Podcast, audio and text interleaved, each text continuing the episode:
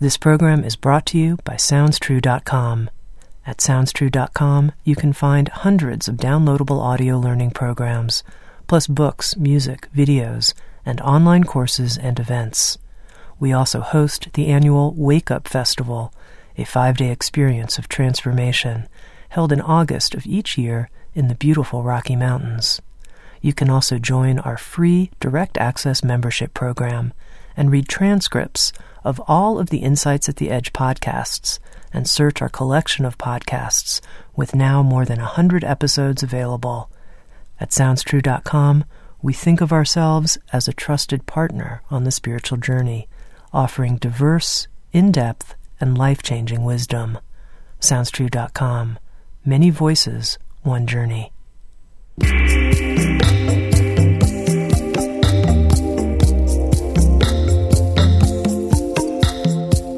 You're listening to Insights at the Edge. Today, my guest is Dr. Friedemann Schaub.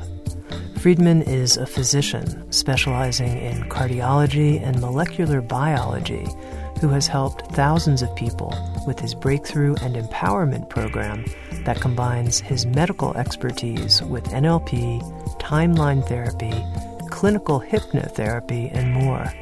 With Sounds True, Friedemann has written a new book called The Fear and Anxiety Solution A Breakthrough Process for Healing and Empowerment with Your Subconscious Mind. He's also created a four session audio series where he leads listeners in guided practices for tapping the power of the subconscious mind. In this episode of Insights at the Edge, Friedemann and I spoke about how to develop a language such that the subconscious and the conscious mind can work in collaboration. We also talked about the three root causes of anxiety, and Friedemann led us through a process he's developed for resolving emotional wounds, a process called the pattern resolution process. Here's my conversation with a new Sounds True author that I feel so excited to work with, Dr. Friedemann Schaub. To begin with, Friedemann, how do you define the subconscious mind? The subconscious mind is that part of our mind that that is underneath the conscious mind. Uh, like someone compared it with an iceberg, the the conscious mind being that visible part, that what we usually identify our brain, our intellect, uh, our analytical capacities, they are all connected to the conscious mind. The subconscious is that that's underneath the surface. That's the place where usually our memories reside, where our emotions come from. It's a place where we store those habitual patterns and strategies that we just do without even thinking about it. The subconscious is also uh, responsible for for the um, for the function of our physical body. You don't really think consciously how to breathe or the digestive system doesn't really have a conscious control. But your subconscious keeps a watchful eye over everything that happens on a physical level as well and makes adjustments accordingly. So, in many ways, the subconscious is that part of our consciousness that takes care of about 80 to 90 percent of our daily activities. And for me, it appears that in order to really make that part of our mind work for us, we need to be more aware of it and also to be able to consciously guide it, direct it, and give it the input it needs for us to really do that, what it needs to do, in the most beneficial way. Well, part of the reason that I'm so excited to talk with you is that I've long held the belief that it's our subconscious that has a lot more to do with whatever we're experiencing in life than our conscious mind. So often people say, well, you know, I'm engaging in, you know, conscious business or conscious relationships, conscious this or that. And I think, yeah, but it's your subconscious that's really running your business or really running your relationship life. And I wonder what you think about that idea. I absolutely agree. And uh, the subconscious is like a, a faithful servant. So if for example, let's say the emotions come from the subconscious mind. And you know how you know that? Well, you don't necessarily wake up in the morning and decide I'm going to feel grumpy or I'm going to feel excited or I'm really sad and depressed. It just happens. And um, you know, I can explain later on more how we actually create those emotions, but the subconscious creates them. And so, whatever you do during the day will be basically based upon that set point of your subconscious emotional patterns on that day. So if you feel really motivated, you're going to go about business with all the enthusiasm that you need. If you feel grumpy, everything going to be somewhat frustrating. If you feel depressed, you probably feel like sitting on the desk and do nothing. So the subconscious and especially these emotions that come from it play a huge role in how we go about life and also play a huge role in how we are experiencing life. These are the filters we often talk about, these subconscious filters that are in front of our perception. And so we look basically at the world through the eyes of the subconscious. And even though intellectually certain things we do don't make sense, they're still driven by those subconscious filters and those patterns. And you're right, in many ways, we are running our lives more through the subconscious than through our conscious mind. And that's a challenge because often the subconscious has patterns that no longer serve us, which is the reason why many people feel stuck because they feel like you know I'm doing the same thing I'm not I'm sabotaging myself I'm not really living up to my potential but something holds myself back. I don't know exactly what it is and it also has a huge opportunity because if you really know how to work with the subconscious, you can tap into potential that you don't didn't even know before you had. Well, and that's what's important to me and what I want to talk about, which is how you tap into the subconscious. I mean, of course, in-depth analytical therapy the purpose of it, at least as I understand it, or part of the purpose, is to help the subconscious become conscious. But how can a book or an audio series help me tap my subconscious mind? Well, it all starts with, first of all, understanding what the subconscious really is and how to connect to it.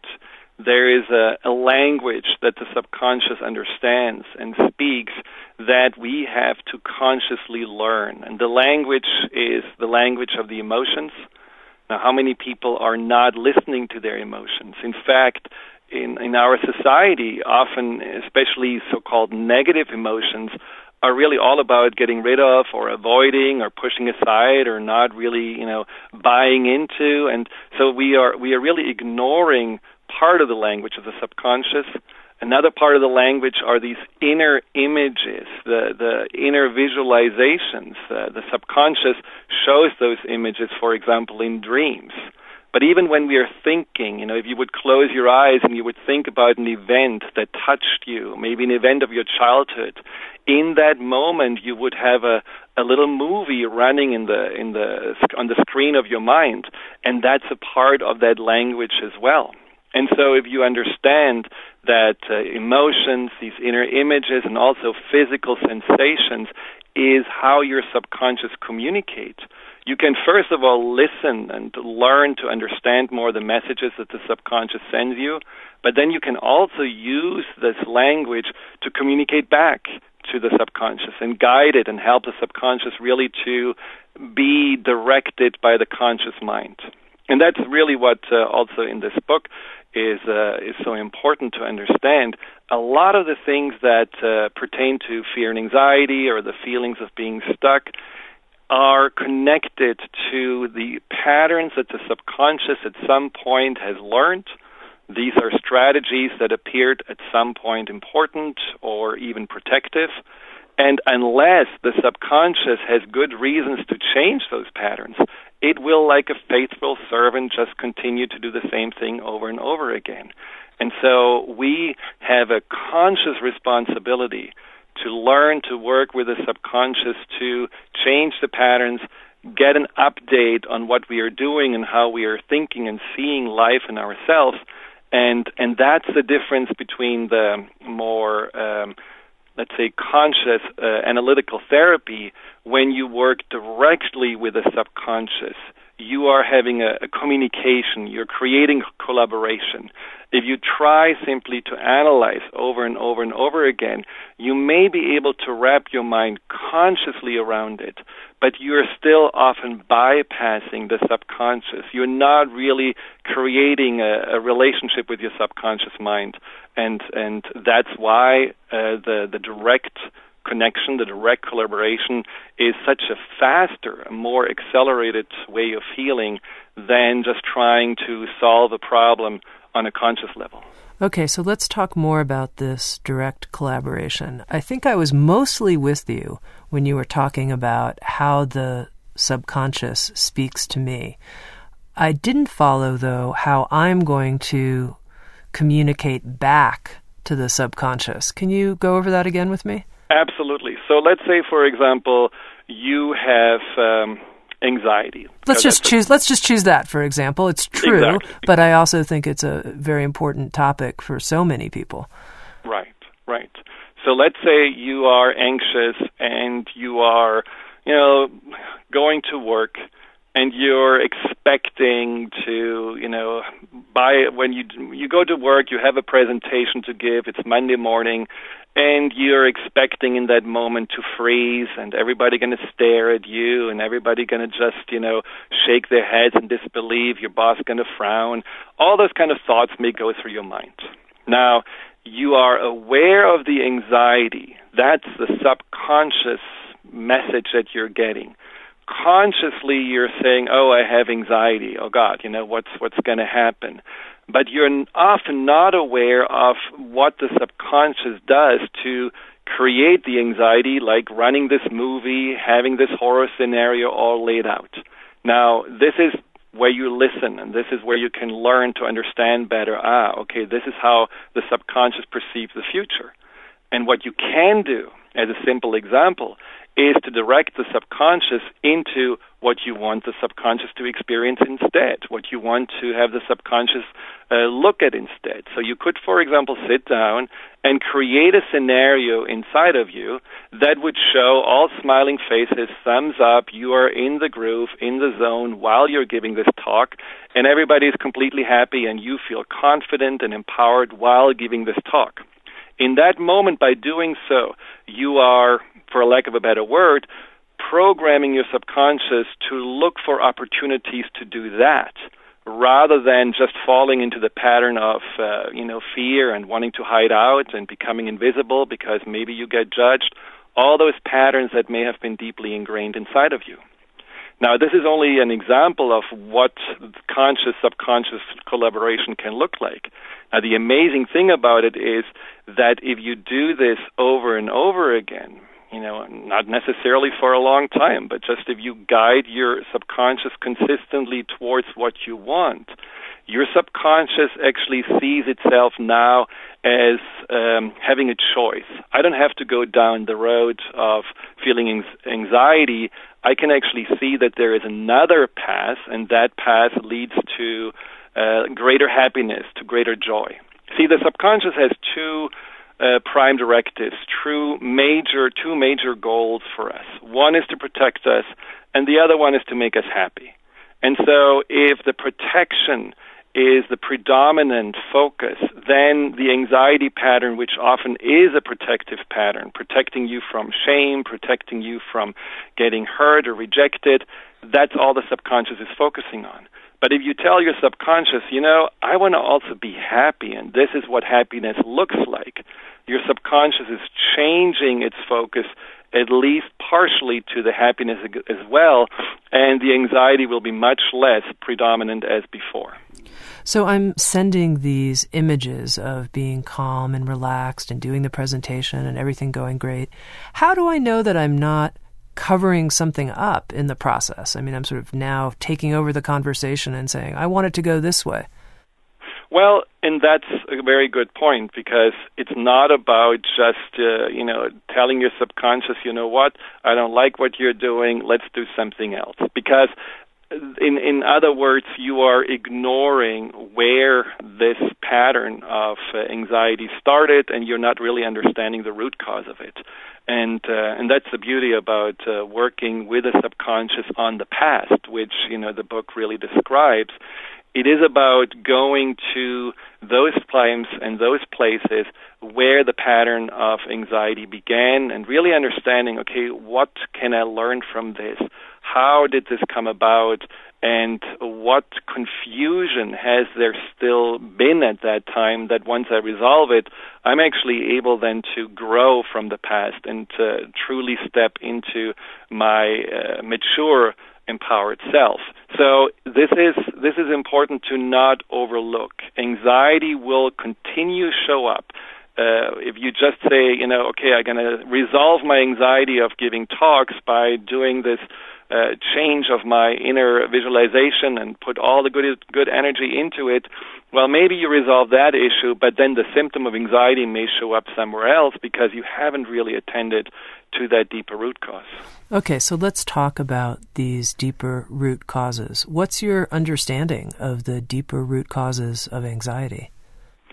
Well, I see that there are usually three deeper root causes that are all working together. You know, the in some ways our mind is incredibly complex, but in other ways it's also something that works in patterns and is uh, and therefore rather simple to understand. And the and the three root causes of anxiety that uh, in my work have proven over and over to be what really people are stuck in are one, the emotional baggage that we are carrying with us. And what that basically means is that you you go through life and you have early on in your life already experiences of trauma, confusion, situations that scare you.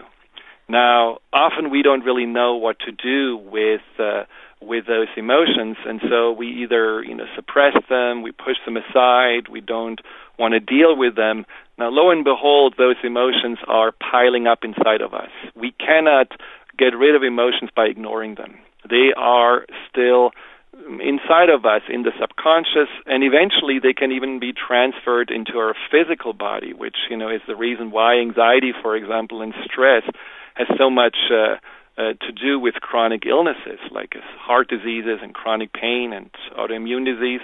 So these emotions that are piling up inside of us make us feel more and more susceptible to have anxiety because it's like the threshold to the anxiety gets lower and lower and lower and so we just get anxious by the smallest uh, situations and uh, you know some of you can also relate to this with grief and sadness if you have a lot of sadness inside the smallest uh, you know commercial or you see a child crying or anything that doesn't seem to be a big deal makes you feel all the grief and all the sadness that you haven't dealt with. And that's true also for anxiety.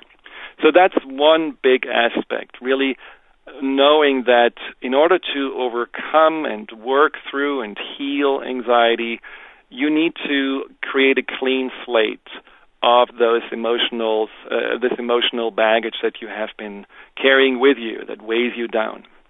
The second root cause is the inner conflicts that people often have.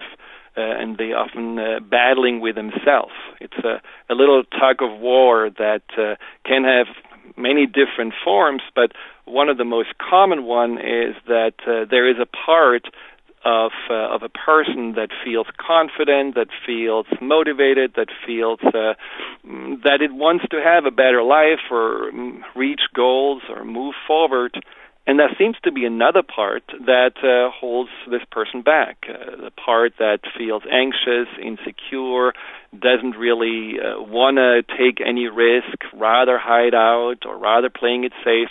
And so whenever there is a step forward, something seems to pull back. And what people that are stuck and anxiety is certainly a very common way of getting stuck feel is that they're like a, a car that cannot really move forward. It's a maybe a powerful car, but somehow the brakes are pulled, and all that happens is just the wheels are spinning, the energy is drained, and no progress is made. And really understanding this inner conflict and which parts are fighting home uh, leads obviously then also once you resolve it to a greater sense of wholeness and, and congruency. And then the third root cause is uh, are these core beliefs, these core beliefs of ourself or the world that in some ways are the, the laws of the universe, the laws of our own universe. So if you, for example, believe that you are not good enough, no matter how many successes you have, no matter no matter what uh, good you're doing in life, you will always feel somehow not good enough. Or when you believe that uh, people just going to hurt you, you are in a relationship but you will look in that relationship for signs that the person you're with is going to hurt you. And automatically you will not find the trust and the comfort with that person. In some ways you're going to even see, well, you know, maybe I'm provoking the end of the relationship because I don't believe this person really means well. And that is not necessarily the truth but your belief shape the truth according to that. And so when you address the emotional baggage and be able to let it go, when you are able to resolve the inner conflicts, identify your core limiting beliefs and change them to beliefs that you actually want to believe in and grow into, you truly have addressed the root causes of fear and anxiety and have created a new foundation of self. And from that foundation, then you can build also new patterns of behavior and new patterns of approaching life, just like we talked about, you know, going to have a talk from a place of confidence, that really will last and uh, will be permanent. Well, I'm very interested, and I imagine our listeners are too, in resolving all three of these root causes. They all three seem very rich, very deep, and quite honestly, very difficult. Now, maybe you don't think they're that difficult, but let's go through each one and help me, Friedemann, resolve each one of these. Let's start with emotional baggage. How do I process and digest a lifetime of unprocessed and undigested emotions? Yeah, sounds overwhelming, doesn't it? And uh, especially when you think about that there are so many events that you may not even remember that have caused you to feel anxious, and uh, they are still stored in your subconscious. You know, many people I'm working with came to me because they had in their 30s, in their 40s, uh, a remembrance, for example, of abuse that they have not had before. It was uh, somehow, you know, whether they had uh, the space to remember or it was just a certain situation. Sometimes even when when people have some uh, physical therapy or you know get an acupuncture treatment so all of a sudden there is this very very visceral and strong memory coming up of a traumatic event that they haven't even recalled until that point. And and so you wonder well how much baggage is there that I don't even know how many times have I been scared and I have even no idea because it has been just like a, a blur for me or it has been put in this big bag. Now, the beauty about the subconscious, you don't have to remember all those events and you don't have to address them individually.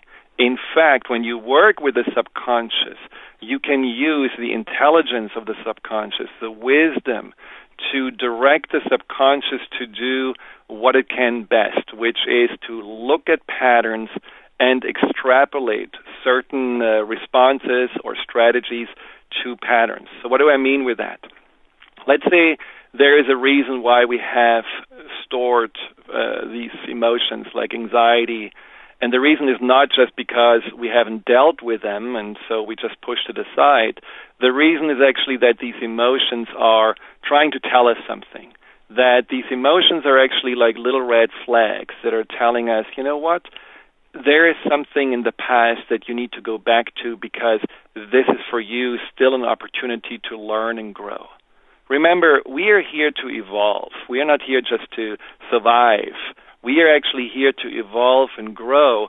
And the library of life, in many ways, is the past. We can go back into the past and learn so much from it.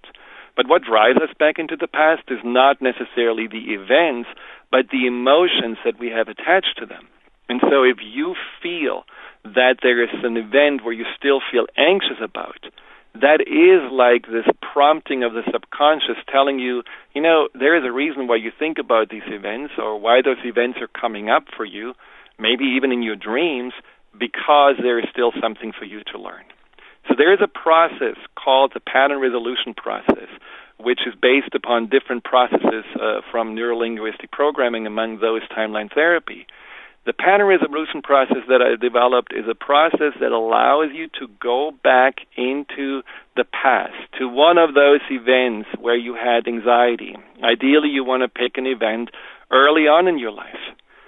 You are able to look at this event from a different vantage point, from a, from a point of so called higher learning, from a point where you don't feel sucked into the emotions, where you don't feel that uh, you have to relive the trauma and this way re traumatize yourself. From that higher place of learning, you can look at this event and truly understand more what is there for me to learn? What confusion was at the core of it? What is the growth opportunity? And uh, there are specific questions that I suggest for you to ask now, when you learn from this event and when you really incorporate those learnings, what happens is that the subconscious will let go of this anxiety, of this emotional charge, and you're going to actually feel not only this emotion lifting, you can actually see it lifting out of this event. And as this emotion is lifting out of the event, you know it has resolved, and you can even go then into the memory and realize, wow, I, I don't feel anything. I feel I really have learned from it and it's done. It's complete. Now, what's so amazing about the subconscious, if you do this one or maybe two times, the subconscious understands that this is how you are releasing now these emotions, how you can take on the learnings, and how those learnings are actually applicable for all these other events, these many events where you repeated the same pattern of anxiety, the context may have changed, but what's the same is how you responded with anxiety, with certain protective strategies that we can get into later on, how you responded to those uh, events with that uh, emotional pattern of anxiety. And so the subconscious can take the learnings from what you already did in the first step or in the first memory you addressed and then extrapolate it to all those events that followed that event. And uh, the beauty about it is that you can really release decades of emotional baggage in a matter of minutes because the subconscious, like in a domino effect, can now take the learnings, take them and install them in your mind, and you will continue to grow as you go through this process. But the emotions are no longer necessary to stay in your subconscious mind and release. And afterwards, you can always go back and see okay, did this really work? Do I still feel anxiety about these events or it's gone? And what people usually feel is that they can remember that they had this emotional charge. They can remember that they were scared, but they don't feel it anymore. There is no physical or emotional response. It's completely neutral. And that shows to you that it has resolved. Now, Friedemann, I'm going to put you right on the spot here. Is it possible for you to talk us through this pattern resolution process? Could people work with maybe a memory that's not, you know, the biggest, hugest memory that is difficult for them, but maybe something small and actually do this process with you right now? Absolutely, it's possible. The only thing that I would suggest is to go through the process um, later on, either you know through the book or the CDs, because addressing one event will give you a resolution of this one event. But what you really want is to take that event and then, as I said, extrapolate it to other events. And that probably would be taking a little bit too long for this program to do. But what we can do is certainly work with that one event that you want to choose. And so, what you want to do is just to let yourself get comfortable and uh, let your eyes fall close. So if you're driving in the moment, that's not a good idea to do that. But if you are at home or just have a moment to really relax and know that you will not be disturbed, take a few breaths to center yourself in and out. And then tap into the emotion that you would like to resolve. For example, the emotion of anxiety. Think about a recent event. A recent event where you felt scared, anxious, insecure, worried.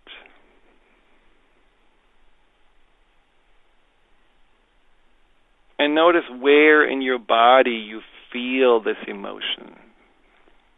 Is it in your chest? Is it in your neck, in your throat? Does there pressure show up in your forehead? Just become aware of where this emotion gets transferred into your physical body. And as you feel this emotion, allow your subconscious to take you back in time. Take you back in time to an event that may simply show up for you right now. An event that may simply show up for you right now that you can remember early on in your life you felt similar.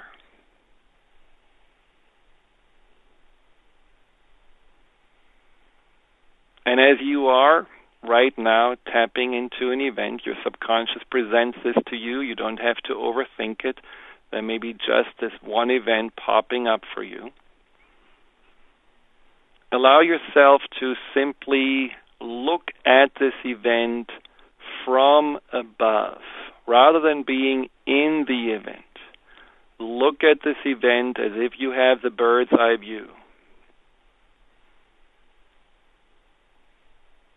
Now, I would like you to take the opportunity to ask your subconscious if it is okay for you right now to actually go inside the event and look through the eyes of who you were at that time, or if it's better for you just to stay outside. And if it is okay for you to go inside, just simply tap into the memory.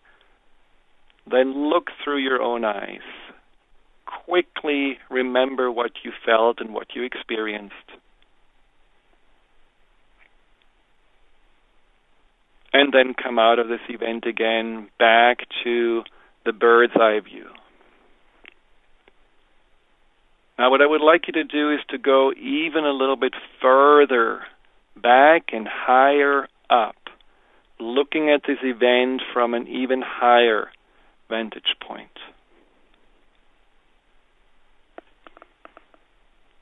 Look down onto this event and then ask yourself was it your fault? Whatever happened in this event, was it your fault that you felt these emotions or whatever was going on this in this event? Just ask yourself for whether it was your fault or not.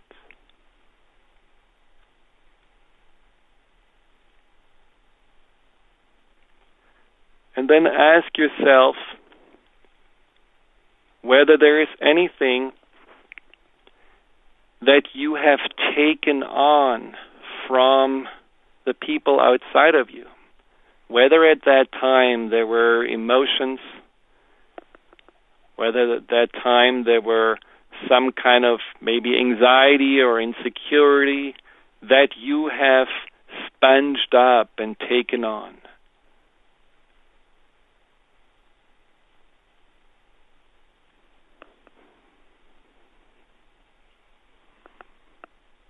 And then ask yourself is it, if this is the case, really in your best interest to take on other people's emotions or maybe even their beliefs?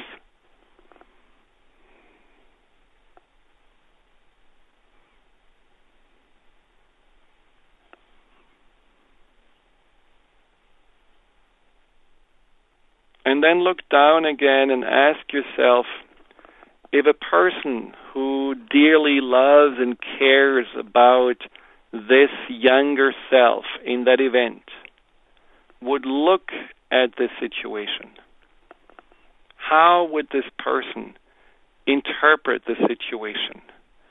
And maybe interpret it differently than you have in the past. So think about if there would be a grandmother or a friend or a loving aunt or teacher look at this event and see what happened there. What would this person say about this event, about you, and whatever happened to you?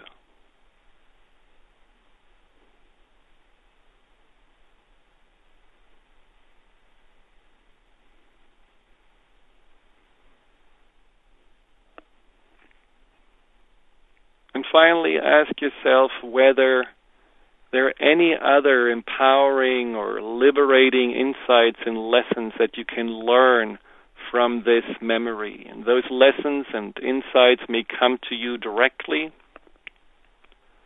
or you may actually feel that somehow you're receiving more subconscious messages that may come to your conscious awareness later on or in your dreams just allow whatever you need to learn simply now to be learned.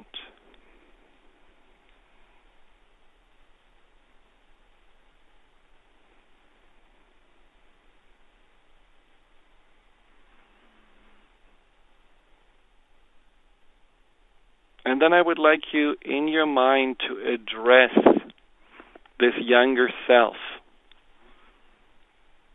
and tell this younger self in the event whatever you feel from your heart this part of you needs to hear. Maybe the lessons that you have learned right now. Maybe it needs to hear words of understanding, compassion, and forgiveness. Maybe it needs to hear something about the confusion it had and insights that will resolve the confusion. And while you're addressing from your heart this younger self, send this younger self in this event love and light from your heart. Imagine that you are able to fill this younger self up with love and light. And as you do so, and you continue to communicate with reassurance and comfort from your heart, you can see and feel how this anxiety that was stored inside this younger self is lifting out of that person, out of this event, like dark clouds, like a weight that is lifting. And it gives way for you to really see into the heart of this younger self. Make sure that all this anxiety is lifting from this event. Maybe you could even imagine that this younger self is changing. The physical posture or maybe the facial expression is relaxing.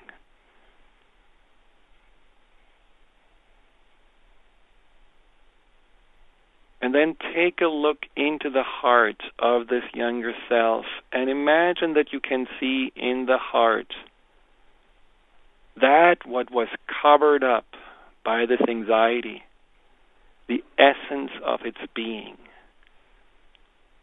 We all have that essence, this core energy you can even visualize it as a light inside of us and just imagine that you can see this light inside this younger self and get a sense of its qualities. Whether it's love, compassion, joy, innocence, whatever you feel, pay attention to it appreciate and love that energy of that younger self and feel how this energy is expanding, how it now has the space to expand and expand and expand until all of this younger self is filled with that energy. surrounded with your love like a protective shield where all negativity from the outside is simply bouncing off.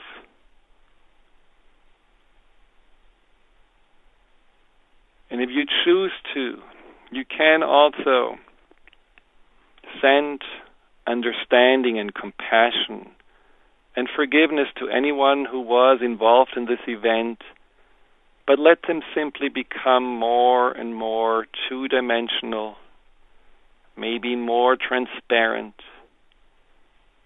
until whatever was going on, whoever was involved there, and is no longer necessary for this event to hold on to can disappear and dissolve, and all you can see is that little bright self shining the light of its true essence in that moment.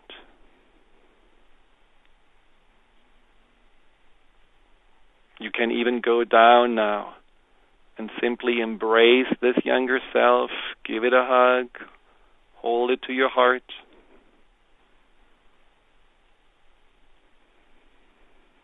Feel the change that you have made a change that goes beyond your intellectual understanding. Allow this to happen. And then float right back up to this higher perspective.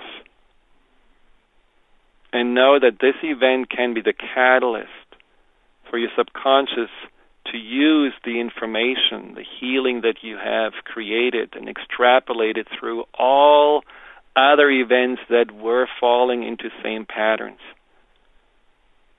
But for right now, allow yourself to come back right above now. And then, if you choose, you can peek down onto yourself. Take a moment to look into the heart of yourself in the now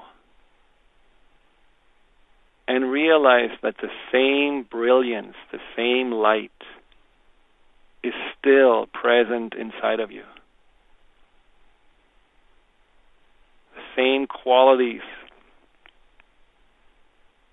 that you have found in that younger self are still with you. Focus on that light. And then simply let yourself gently drift back inside of yourself, aiming for this light for you to anchor yourself back in, into this moment, into your body, into your now. Take a deep breath in. Exhale. Welcome back. Thank you. You're welcome. Now, this idea that the subconscious operates in patterns, this process that you began teaching us, the pattern resolution process. Can you help me understand that more? Is this a fact or is this just your own observation from working with clients? This pattern? I think we all make this observation. You know, it's uh, quite remarkable. Just think about when um, you know you go back to visit uh, the town you grew up in or you visit your your parents or your family how many times do we fall back into those childhood patterns that um, you know we thought we had outgrown but in the context of that environment you basically just go right back in feeling you know, maybe not good enough, or you're feeling you have to somehow compete with your siblings, or somehow you have to just shut up and be invisible. So these are patterns that, in this example, you can realize, wow, this is where they come from. And then you can realize, I'm actually repeating myself quite often. I go to a party, meet new people, and in that moment, I'm like 12 years old and just really feel that I compare myself with everybody else and and just don't feel that uh, you know I, I'm fitting in, and I have not fit in or believed I haven't fit in since I was 12 years old. Or you know you you believe that you have to be the pleaser in order to overcome anxiety because you believe only if I make sure that everybody is okay and nobody is mad at me and nobody has any reason to criticize me, I'm truly safe.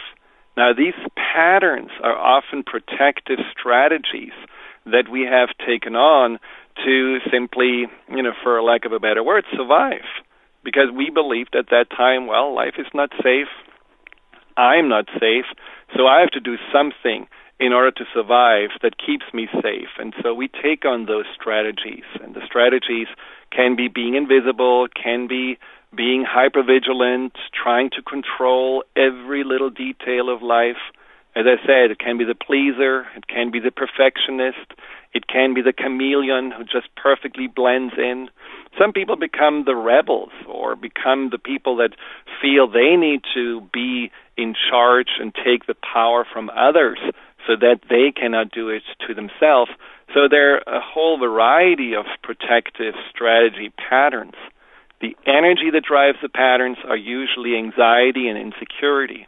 And the examples of when you lived those patterns and acted according to them, you know, there are probably hundreds in your life. So when you understand this is where the pattern comes from, this is what the pattern actually teaches me, this is what I can learn from it, then those patterns can resolve and you will just learn then as a next step after you don't feel inclined to re- to uh, respond to certain outside triggers in the same patterns, you can learn to take on new patterns, patterns that feel much more in alignment who you want to be or who you are than who you were at the time where you really were more focused on how can I make it in this world? How can I somehow survive?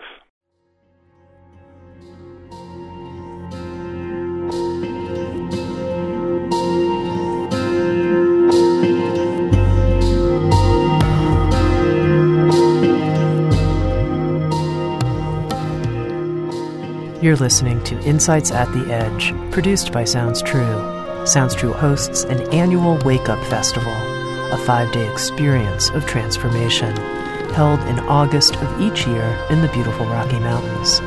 This is a gathering of spiritual teachers, artists, poets, and anyone interested in the many faces of awakening. For more information about the Wake Up Festival, please visit soundstrue.com forward slash wake up. And now back to Insights at the Edge.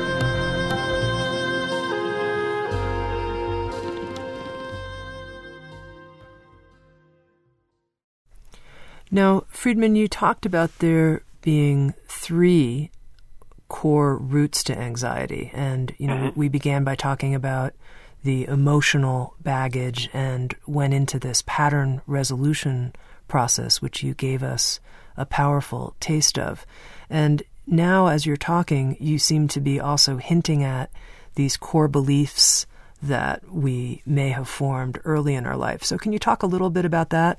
What these core beliefs are, and then, of course, the important thing, how we introduce new beliefs that are more positive, that aren't as damaging as perhaps old core beliefs? Now, in some ways, you can look at our subconscious and the the structure of the subconscious that is based upon the experiences that we had in our lives as a tree. So, you know, maybe the the furthest branches are the most recent examples of beliefs and uh, more the symptoms of you know I cannot speak in public or you know maybe uh, I I will not really uh, advance at work or maybe I will never get married. So these are all more like the the symptom beliefs. But if you follow then the branches down to the root, you usually find greater core beliefs, meaning those beliefs that basically are at the root of how you perceive yourself and how you perceive the world. And those beliefs are beliefs that are more fundamental. For example, I'm fundamentally not lovable. I'm fundamentally not good enough. I fundamentally don't belong here. I fundamentally believe that I cannot trust the world isn't a safe place.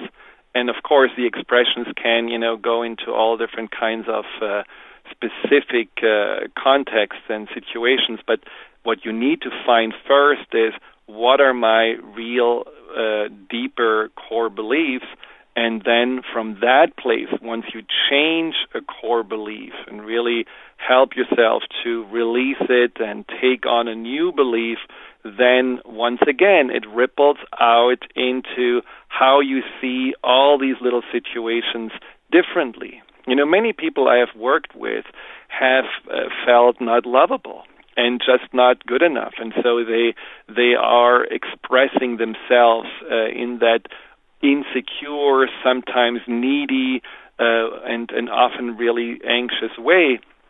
And that, of course, gets then reinforced over and over again. You know, beliefs are definitely creating self-fulfilling prophecies. So, as I said, you know that that the way we are shaping our lives is very much in alignment to our beliefs. And then when they are accepting that they are actually able to love and appreciate themselves, or that they have all the resources inside they need to create a successful and happy life, all of a sudden the environment is changing and shifting. It's quite amazing how many people have been stuck in relationships that they felt they probably have to leave after they have overcome their anxiety because it's just not working but lo and behold, as they were changing and they saw more of their worthiness, their partners were changing and they became somehow more open, more loving, and much more the partners that they always wanted to have. And so that's the same with jobs, that's the same with even health. It's it's quite remarkable how the ripple effect of changing a core belief truly changes your life. Now how do you do it? Well, first you are focusing on identifying your core beliefs, and once again, this is a process where you want to consciously collaborate with your subconscious mind, and this is something that you always uh, also will do uh, as you're working through the book, The Fear and Anxiety Solution. But then once you have that, you realize that core belief, you know, is creating some kind of a an identity inside of me. And what that means is that you you have a belief of of I'm not good enough. Well, at first glance, these are just words, but the words are translated in emotions, which is, as I said at the beginning, the language of the subconscious. So you feel with I'm not good enough a heaviness. You feel a tension. You may feel a lack of energy. And then if you go one step further, you can ask yourself, so how does my subconscious and how do I perceive myself when I believe I'm not good enough and when I have those feelings? It's almost like this uh, inner identity, this negative, anxious, insecure identity that you have that once you become aware of it, you have actually now the leverage to change it and by changing it is you know obviously you need to again learn from those beliefs and learn what were they based upon and uh, are these beliefs really having any legs to stand on? Or are they based upon traumas or based upon imprints from other people based upon what you were told versus who you really are? And then you are forming a new belief and that new belief is what you really truly belief you want to grow into. Now, a new belief is not necessarily the belief that you already have. A new belief of I'm successful, I'm lovable, I can create the life I want, that may be still something that you have to grow into, but you know this is where you want to move forward with, and so you do the same process. You look at um, the words that really resonate with you, that would replace the old belief. You feel the feelings that you would want to associate with it, and then you create this internal representation of that new empowered self. And then, in a process that's described, you can actually exchange the old identity with a new one. Now, Friedemann, a lot of people work with affirmations and have found this to be useful, and some people have found it not to be very useful. What do you think about that in terms of replacing negative core beliefs? Well, I think affirmations are better than not, but uh, in general, you can make affirmations certainly more effective if you're not letting an affirmation just be wishful thinking or nice sounding words without really letting them trickle down into your subconscious and from your subconscious letting them trickle down into your cells. You know, the, one of the processes that I love to do is uh, uh, the the process of actually installing a new belief and a new identity into your cellular memory. It's called the empowerment accelerator.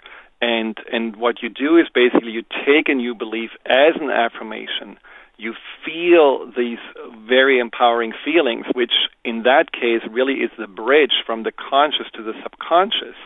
You see that inner, inner image, which gives the subconscious something to direct, to focus on, to move forward with, and then you do go through a series of physical movements that then anchor that feeling, that image, and the words into your physical body. And what's so amazing is that uh, you really can believe and live and be this affirmation a hundred times faster than if you would just repeat it over and over in your mind. And it only takes about two to three minutes a day to do so and that's you know the more leverage you have, the more angles you have to work with your subconscious, uh, the faster it it changes its mind. How do you know when you're working with installing quote unquote a new belief? How do you know when it's all the way installed versus you know 25% of me believes this new belief, but still the rest of me still is attached to the old belief? Well, uh, you know, at the beginning, it's certainly something where you will feel that belief right after going through, for example, the empowerment accelerator stronger. You're like a tuning fork. You're vibrating with this belief. You can feel it. You can see it. But then it gets put to the test. And then you go to work, and then maybe your colleague is, again, you know, not talking to you, or you get, uh, you know, some kind of a pile of emails that you feel overwhelmed by. So that means in that time you have to make readjustments and remind yourself this is actually no longer my old pattern to feel overwhelmed or anxious or insecure.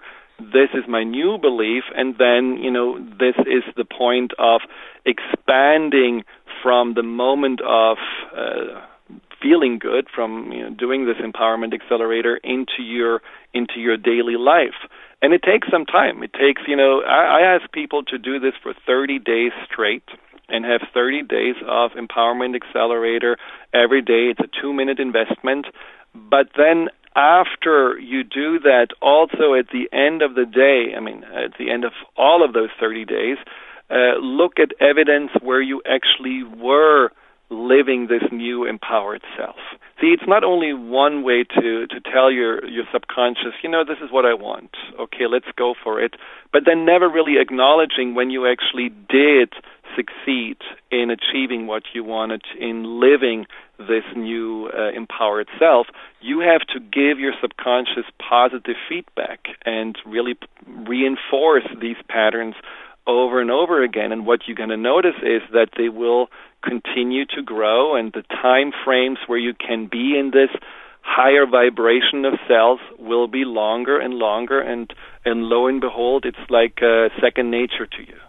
Now, you're talking about spending 30 days doing a process that could take a few minutes a day maybe beginning by immersing oneself a little deeper. You know, people have been trying to change limiting core beliefs sometimes for decades. 30 days right. doesn't sound like very long to me. Exactly. That's what I say. it's really not very long. And it doesn't take very long because you are using the principles that can basically change anyone's minds. And those principles are that you have a clear direction on where you want to go you have the consistency and the commitment to make these adjustments every every day and you have the positive reinforcement that give you the the feeling of success the feeling of accomplishment and all that creates that uh, faster and more accelerated change and um, as you're talking some part of me is like you know i'm not sure i'm not sure if i believe Friedemann that it can happen in 30 days? I mean, here we have what percentage of the population on anti anxiety medication of some kind or another, and you're offering the fear and anxiety solution, and it doesn't sound that hard, and I can listen to you guiding me on audio through this process. So there's a gap here. Help me understand this. Well, and once again, it's not, and this is, I think, what uh, often people are looking for. What they're looking for is that one exercise, that one tool, that one light switch that you can use, and then everything is changed. The fear and anxiety solution is not that light switch. It's a journey, it's a path, and it's an empowerment program. So if you would only say, hey, you know what, I'm just going to do this empowerment accelerator and everything's going to be fine as one exercise, it wouldn't create the same result as when you go through the you know, let's say the cleanup process of your past that leads to you recognizing more this is actually much more the truth of who I am, which, you know, we talk about as your your foundation and then on that place of having a clean slate, having a deeper understanding, having the past literally left behind, then you can rebuild new beliefs, and then you have the fertile ground to have a belief also uh, stick and really make it a permanent change. Otherwise, you're constantly basically fighting yourself. You know, we we didn't talk about the the third root cause of, uh, of fear and anxiety, which is the inner conflict. So there is a part of you, a part of your subconscious that still holds on to anxiety. Let's say a part of you has learned, you know what, I have to keep Tami safe. So I'm the one who always makes sure that she's very hypervigilant because only through hypervigilance or only when she is uh, becoming invisible and don't lean herself too far out, she can be safe. That's my job. So this inner protector has been developed early on in your life and it will faithfully be your bodyguard. And if you are trying then consciously to force a new belief onto yourself that says, no, I am safe, I am empowered, I am confident, that inner protector because you haven't worked with it will say no no no no this is dangerous. What are you doing? Are you are you thinking of all of a sudden feeling good about yourself? What if you just get this you know again uh, disappointed destroyed hurt? I have to even make my efforts stronger now because you're putting yourself into danger.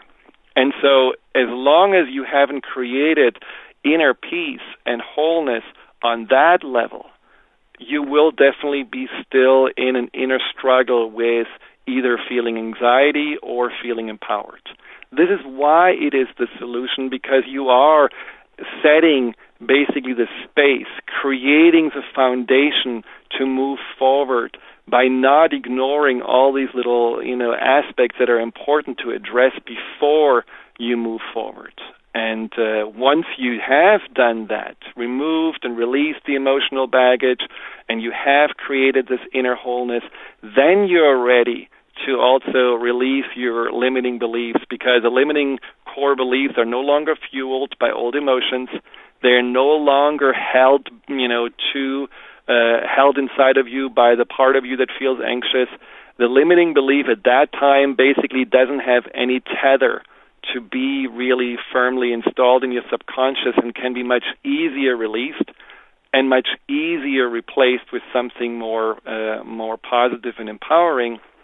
There's just not the same resistance inside anymore. You you literally have a new start and uh, and that's really important to see. This is this is not about you know just uh, making false hopes and saying, well, it's so easy, you can do it in 30 days. No, you have to really address also those issues that in the past you may have not been able to address because maybe you just didn't see them as clearly as you can see them now.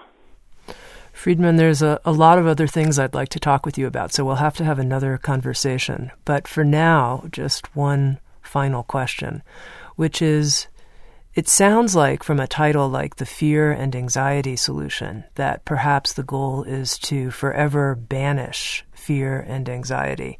And of course, uh, you know, I think we all know that certain fears are, are, useful. Like, you know, if we step out on the street, it's good to be afraid that it's good to have a fear response so that we jump back on the curb and don't get run over by a car. So obviously, functional fear makes sense. That's always going to be with us. But then I think what you're referring to is the unnecessary fears that we have of things that might happen. And then, of course, anxiety all of the ways that we're anxious about XYZ occurring in the future. So, is your view that when you go through this journey, this program, that there's never really a point to ever feeling anxiety again? Is it gone forever? No, actually, the opposite. You actually don't want to get rid of anxiety forever because you will understand that anxiety is a very important inner messenger. You know, in some ways, let's say, for example, your vestibular system, you know, the inner ear balance system, if that would be your anxiety, well, if you are feeling dizzy, if you are feeling uh, something is spinning, well, it's not the room that's spinning and it's not the ground that's shaking. It's just something internally that uh, is not working, needs to have some adjustment. And that's the same with anxiety. When we have anxiety, we naturally look for something externally that may be threatening us. Uh, we feel that maybe somebody doesn't like us, or maybe there is a challenge that we will not be able to master, or something horrible going to happen to us that is not in our control. And we are not looking internally at what the anxiety actually tries to tell us. Most of our anxieties, those anxieties that are these constant undercurrents, these constant entrapments we feel, are not here to, to torture us, and they're not here for us to look outside of us for the resolution. They are actually about reminding us that we are internally out of center and out of balance. And what I mean with that is, let's say, you know, and this is something that you can also find in the book, there are there are there's a list, like a checklist that you can go through that will allow you to look at the most common um, reasons, the most common triggers for fear and anxiety that have nothing to do with external circumstances, but all to do with yourself. So those triggers can be, for example, that you haven't really taken care of your physical needs. Very common that people don't have breakfast, very common that people push themselves so hard they don't sleep enough you create an imbalance inside and your anxiety tells you, you know, you better take better care of yourself here. This is not really healthy what you're doing. We don't interpret it this way, but that's really what the anxiety tries to tell you. Or let's say you're having a person that you are struggling with and you give that person a lot of power by constantly wondering, what is this person thinking? Why does this person not like me? Why do I feel like, uh, you know, always judged? So you are getting outside of your center into the mind of somebody else, and the further you do this, the more anxiety you create. Now, the anxiety doesn't tell you, "Oh yeah, watch out, this person is really somebody you need to, you know, be afraid of." No, the anxiety tells you you have left yourself. You're living outside of yourself. Come back. Go back into your center. And so you want the anxiety as this inner guide, this inner compass that actually tells you when you're off track, that tells you when you're losing your power, that tells you when you're not really living in harmony and balance with yourself. But what you can do in the future after you work through all of this, you can look at the anxiety like a faithful friend that tells you, all right, you know, I need to make some adjustment. I can see maybe I have been chasing after a goal versus really attending to myself. I can see that I have taken things personally or made some assumptions that are not healthy for me, and then you ad- address those triggers, you address what's really going on, and the anxiety completely disappears within a very short amount of time. So it's really a wonderful way of seeing anxiety actually as a very helpful sensation, similar to other sensations that are helpful. You know, when you're tired, you go to bed. When you're hungry, you eat something. When you're thirsty, you drink something. And when you're anxious, you know now what to do and how to respond to it to stay whole, to stay healthy, and to stay in balance. That's very clarifying. Thank you. And we will have to talk again. I've been talking to Dr. Friedemann Schaub. He's the author of a new book called The Fear and Anxiety Solution A Breakthrough Process for Healing and Empowerment with Your Subconscious Mind. He's also created with Sounds True an audio learning course featuring guided meditations for working with the subconscious mind. Friedemann, thank you so much for being with us on Insights at the Edge. Thank you so much for having me. It was great joy. SoundsTrue.com. Many voices, one journey. Thanks for listening.